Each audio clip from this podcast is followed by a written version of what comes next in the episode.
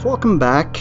If you missed the first episode, basically what this is is that I'm taking some ideas that are spanning across philosophical concepts that can be applicable as well in the world of physical development. Most of these ideas seem to hatch in the gym and they develop to a certain level. And then what I've been finding is helpful is recording them while driving around in my car from the gym to wherever I have to go, or sometimes just driving around for the sake of driving around. And when I record it and listen back, then the ideas are able to develop a little bit more clearly. And now that I've done that with a few of the ideas, I'm trying to put them into a little bit more of an organized form. Although the downside to doing it this way is that it loses a little bit of the spirit of what I'm trying to accomplish. But the payoff is that it's a little bit more accessible and maybe a little bit more coherent. So, last time when I finished up, I had come up with sort of a model, and it was a pyramid. And this is sort of how I broke down all the different elements that I figured would be useful.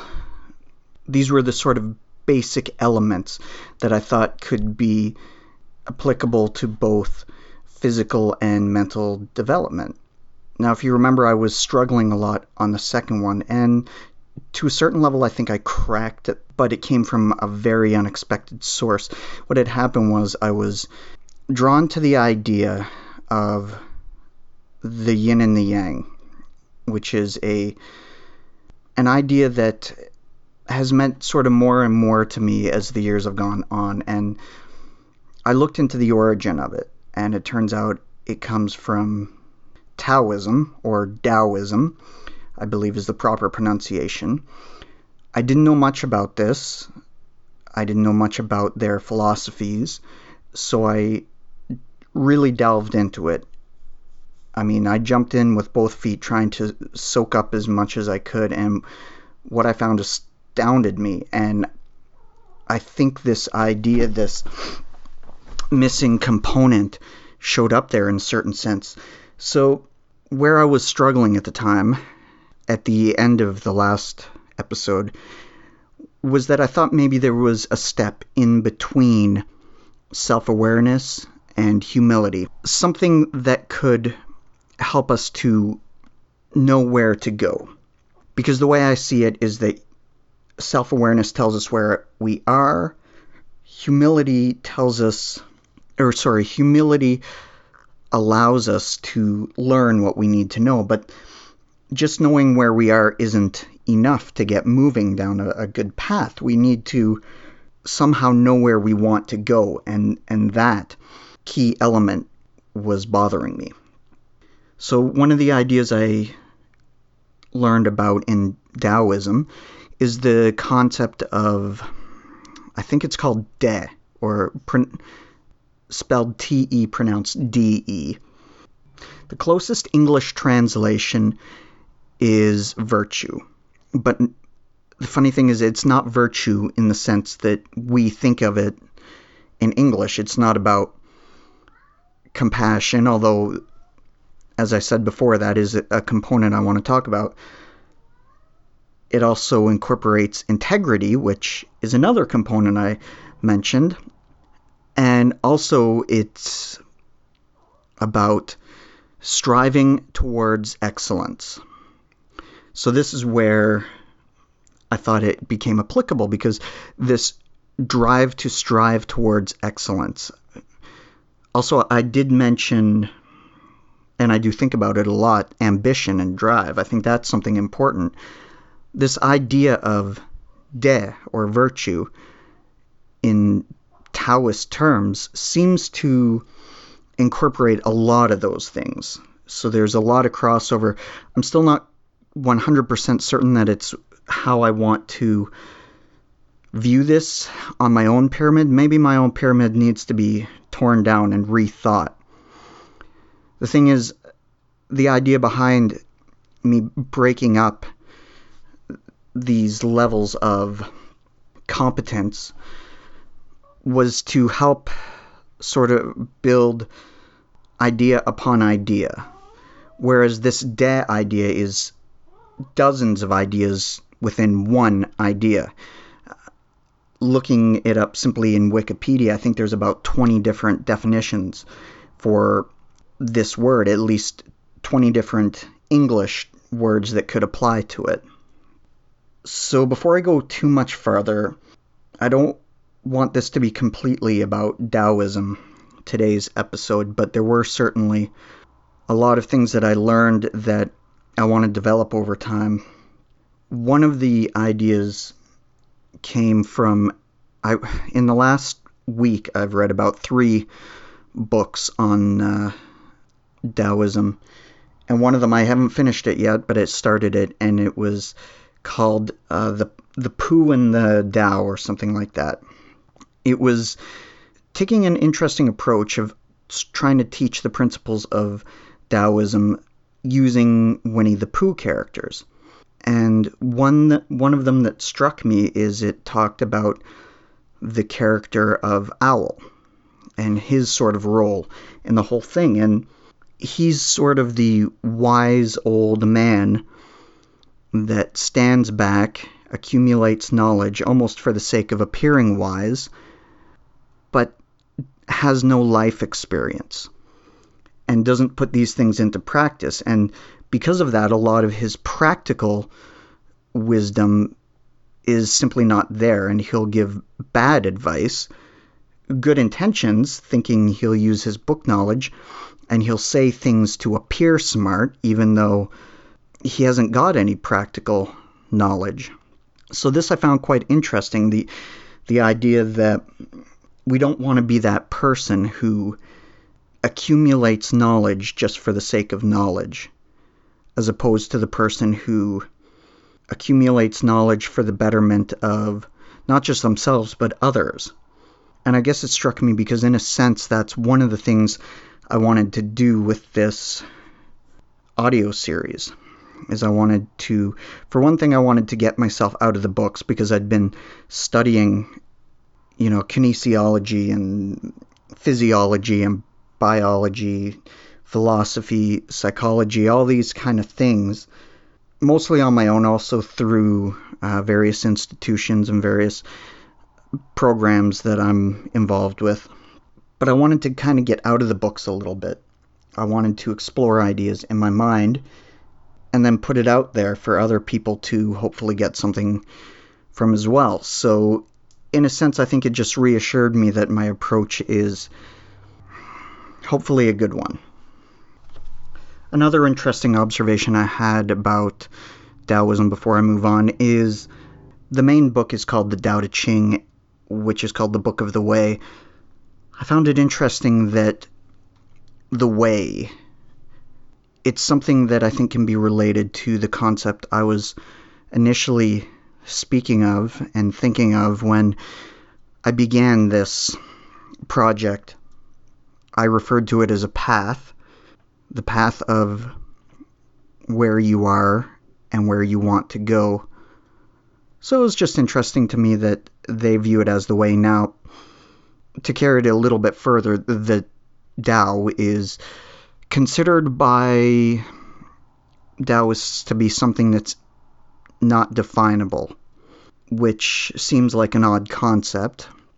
But I think what they're trying to suggest with that is that because my path and your path won't be the same, to try to reduce it to a definition will take away from what from the potential of what it can become. It's a bit of an abstract idea, but I know there's there is something within Taoist philosophy of not spending too much time, ironically, um, trying to rationalize things to the point where you lose the the potential of what something can be. Actually, I almost forgot. There was another concept that I found to be quite uh, profound in the uh, Taoist philosophy.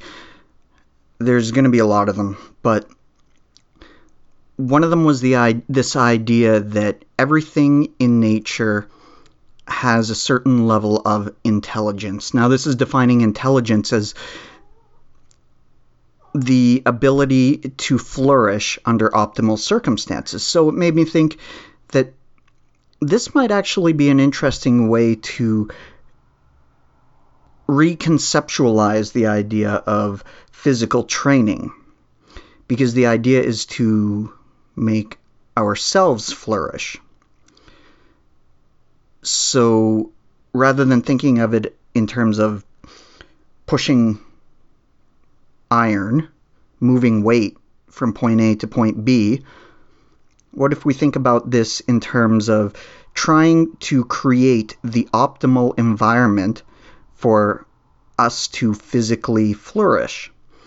And as I began to think about that, it occurred to me that this can also be applied to diet because what we consume is essentially part of our physical environment. It becomes part of us. And as I was thinking about that a lot, funny enough, I actually began to notice a shift in my own behavior in that I was I stopped craving the typical kind of junk foods that I often do crave. I started thinking about my uh, my body as this environment that I'm trying to make that I'm trying to optimize and really started thinking more about giving my body good resources via diet. So this turned into another principle that I think has demonstrated usefulness. And of course, the yin and the yang, pushing, pulling. I like the idea that things are the same and yet not the same. And these opposites make a whole. Rest versus exercise can be another one of those. This can be applicable in so many different areas of our life that it seems to be a universal truth. This can easily be applied using the concept of reciprocal inhibition, in which you're training opposite or antagonist muscles together in the same pairing. So, for example, you might superset a bench press with some kind of wide grip row type thing. So you're moving muscles in opposite directions. And in fact, it's been shown in some studies to create more strength for both of the muscles. So both your, in this case, both your back and your chest. Anecdotally, I will say that it has proven effective. I have been able to do more weight. It, it's uh, as the session went on, where I should be declining in strength, I was actually increasing within one session. So I think there is something to it. Okay, I think I'm going to wrap this up now just to leave you with something somewhat practical. I'll just go through my current training protocol that might be interesting to you. So, currently, what I'm doing is somewhat research based. I figured I might as well at least train with uh, what the latest studies have shown to be the most effective. Certainly, while, while uh, continuing to sort of experiment with my body. The first one being to do with the amount of volume over the week as well as frequency. So it seems that if the number of overall sets is kept the same, there's more benefit in splitting that up two to even preferably three times per week. Funny enough, there was some similar research I just came across, and if I can uh, actually re-find it again, I'll link the uh, source for you. But basically, what it suggests is that the first set you do to all-out failure, it does it's somewhere around 85% of your the, the benefits as compared to the remaining sets. So basically, you would be better off training every body part once per week. Well, not better off, but if you train train them a second time per week, then the results are significantly diminished. In other words, you're looking at an extra somewhere between 5 to maybe 10% benefit. So, in terms of trying to maximize it, it seems to make sense to do a split routine where you can split it up such that you train every body part about three times per week. So, that's what I'm doing, and I'm doing it by having a three day split repeated twice with one day off. And the split I'm doing is, I kind of alluded to it before, it's the reciprocal inhibition type thing. So, what I'm doing is day one is chest and back, and specifically it's rowing type movements. The second day is legs, so that's going to be both quads and hams. And I also do arms, biceps, triceps that day as well.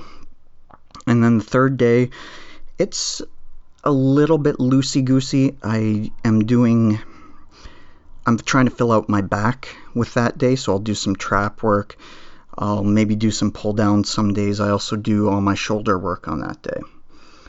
So I repeat it twice. And what I'm doing is I'm alternating one day heavier weights, the next day not light weights, but more moderate weights.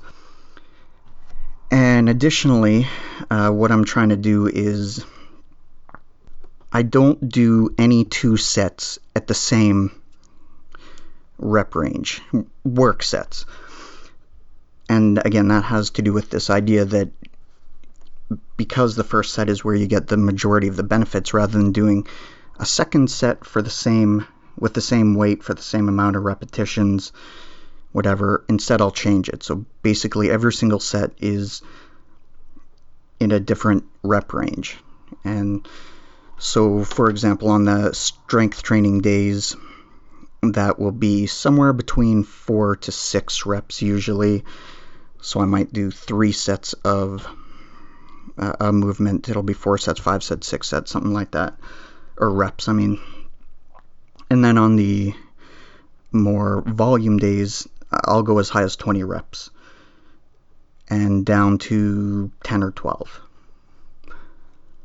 When I'm cutting, I also do cardio uh, as my second session of the day, which means I'm in the gym a lot. So, uh, till next time, I think next time I'm going to talk a bit about this idea called the zone of proximal development. Um, there was a few other things swirling around my mind that I didn't have a chance to get to today, so see you next time.